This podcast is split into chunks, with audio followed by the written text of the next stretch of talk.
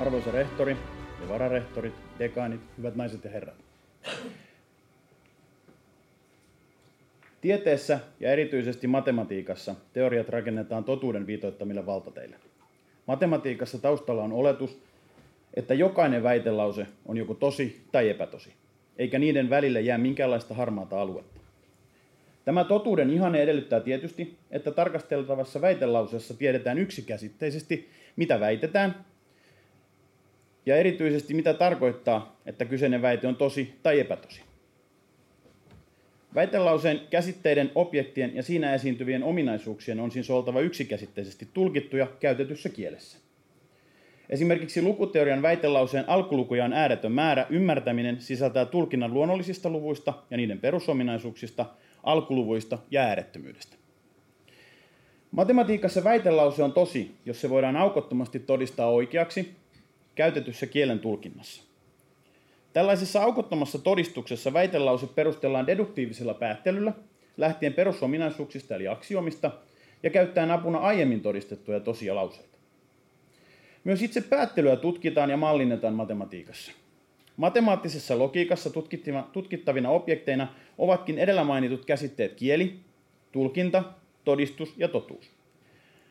Jokainen niin sanottu logiikka on formaalinen kieli, eli joukko määritelmän mukaisia laillisia merkkionoja, joita kutsutaan kaavoiksi tai lauseiksi. Logiikan lauseiden totuusarvot taas seuraavat juuri kielen tulkinnasta.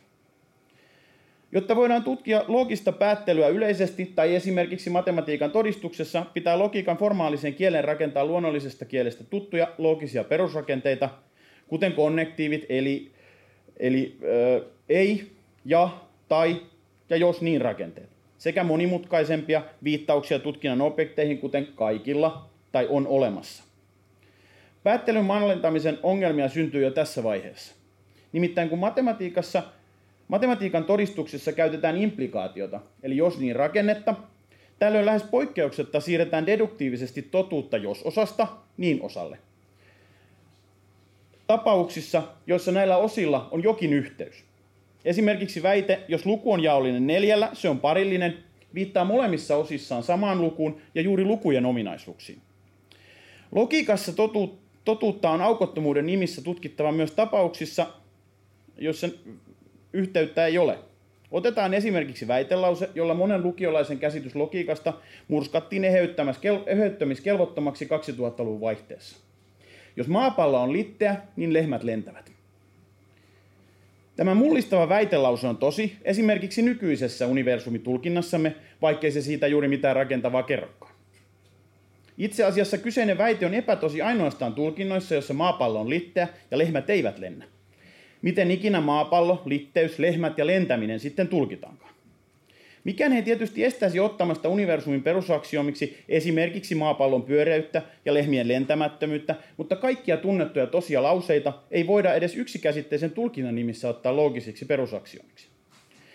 Matemaatikko David Hilbertin mukaan nimetyn Hilbertin teesin mukaan kaikki matematiikka on esitettävissä ensimmäisen kertaluvun logiikan kielessä. Ensimmäisen kertaluvun logiikka sisältää juuri edellä mainitut konnektiivit, universaali- ja eksistenssiaalikvanttorit – sekä esitettävän teorian vaatimat relaatio- ja funktiosymbolit. Osa hilperttiläistä ideologiaa oli myös se, että kaikilla matematiikan, erityisesti aritmetiikan, eli lukuteorian tosilla lauseilla on formaalinen todistus, logiikan todistusjärjestelmässä. Logiikan todistusjärjestelmän, eli formaalisen systeemin, voidaan ajatella olevan uudelleenkirjoitusjärjestelmä, joka mallintaa matematiikan todistuksia ja niiden, niiden päättelyä tulkinnasta riippumattomasti. Formaalinen todistus on siis jono logiikan kielen lauseita, jossa edeltävistä lauseista päästään seuraavaan annettujen kirjoitussääntöjen avulla. Sisältö eli tulkinta riippumattomasti. Vuonna 1929 itävaltalainen matemaatikko Kurt Gödel osoitti, että ensimmäisen kertaluvun logiikan formaalinen todistuvuus vastaa tarkalleen saman logiikan valideja lauseita. Väitelause on validi, jos se on tosi kaikissa valitut aksiomat toteuttavissa tulkinnoissa. Tätä Gödelin täydellisyyslauseksi kutsuttua tulosta voidaan pitää yhtenä logiikan tärkeimmistä tuloksista. Entä mikä on Gödelin täydellisyyslauseen anti matematiikalle, jota tehdään yhdessä, yksikäsitteisessä, niin sanotussa standarditulkinnassa, luonnollisessa kielessä, matemaattisin merkinnöin ja käsitteen höystettynä? Vastaako validius, eli tosi kaikissa tulkinnoissa, samaa matemaattista totuutta kuin esimerkiksi lukuteorian kirjojen teoreemat, vai onko tarjolla hieman muunneltua totuutta? Toisen suuntaan tulos on selvä. Formaalinen todistuvuus ja sitä kautta saatu totuus toimii varmasti oikein. Esimerkiksi, jos ensimmäisen kertaluvun logiikan aritmetiikan kielen lauseella on formaalinen todistus, niin se on tosi kaikissa tulkinnoissa, joten se on tosi myös aritmetiikan standarditulkinnassa, eli lukuteoriassa. Luonnollisten lukujen joukossa tavallisen yhteenlaskun ja kertolaskun suhteen. Entä löydetäänkö formaalisia todistuksia louhimalla kaikki aritmetiikan todet lauseet? Voidaanko siis kaikki lukuteorian teoreemat löytää käyttämällä tie, käy, käymällä tietokoneella läpi formaalisen uuden, uudelleenkirjoitusjärjestelmän tulosteita? Vastaus tähän kysymykseen on ei. Vuonna 1931 samainen Kurt Gödel osoitti, että on olemassa ensimmäisen kertaluvun aritmetiikan kielen lause, joka on tosi standarditulkinnassa, mutta jolle ei löydy formaalista todistusta. Lisäksi on niin, että tällainen la- lause löytyy, vaikka aksiomia lisättäisiin tai vaihdettaisiin. Tämä Gödelin epätäydellisyyslausena hyvin tunnetun tuloksen taustalla ovat kolme seuraavaa seikkaa. Ensinnäkin lauseet ovat äärellisiä merkkionoja, eli ne voidaan ajatella lukuina. Samoin todistukset, jotka ovat äärellisiä lauseiden jonoja, voidaan ajatella lukuina. Toiseksi, ensimmäisen kertaluvun logiikassa voidaan määritellä todistuvuusrelaatio lausetta ja todistusta vastaavien lukujen välille. Kolmanneksi, edellä mainitun kahden seikan avulla niin sanottu valehtelijan paradoksi, Sevillan parturipiireissäkin, parturipiireistäkin tuttu itsensä viittaava lause, tämä lause on epätosi, voidaan esittää ensimmäisen kertaluvun aritmetiikan kielessä muodossa, tämä lause ei ole formaalisesti todistuva. Tälle Ködenin lauseelle ei voi olla formaalista todistusta, mutta se on selvästi tosi. Yhtä lailla matematiikan kielellisiin ongelmiin kuuluu matematiikan tulosten ja niiden, merkit- ja niiden merkityksen selitteleminen luonnollisella selkokielellä. Gödelin epätäydellisyystulos on logiikan tulos, jolle löytyy kiehtovia selityksiä ja seurauksia, joissa esimerkiksi väitetään, että kaikkialla matematiikkaan on hiipinyt epävarmuus ja epätäydellisyys. Näin ei kuitenkaan ole. Täysin varmasti 5 plus 7 on 12, alkulukuja on ääretön määrä ja niin edelleen. Gödelin epätäydellisyyslause sanoo ainoastaan, että ensimmäisen kertaluvun logiikan aritmetiikan kielessä on formaalisen todistuvuuden ja standarditulkinnan totuuden välissä katvealue, jossa on tosia lauseita, joita ei siis voida todistaa formaalisesti. Korkeintaan voidaan sanoa, että osa aritmetiikan totuuksista perustuu siis sisältöön, eikä pelkkään formaaliseen päättelyyn. Matemaattisesti kiehtovin seuraus Gödelin epätäydellisyystulokselle on, että on olemassa aritmetiikan kielen epästandarditulkinta, jossa Gödelin lause, tämä lause ei ole formaalisesti todistuva, on epätosi. Nimittäin jos se olisi tosi kaikissa tulkinnoissa, se olisi täydellisyyslauseen mukaan formaalisesti todistuva, mikä johtaa ristiriitaan.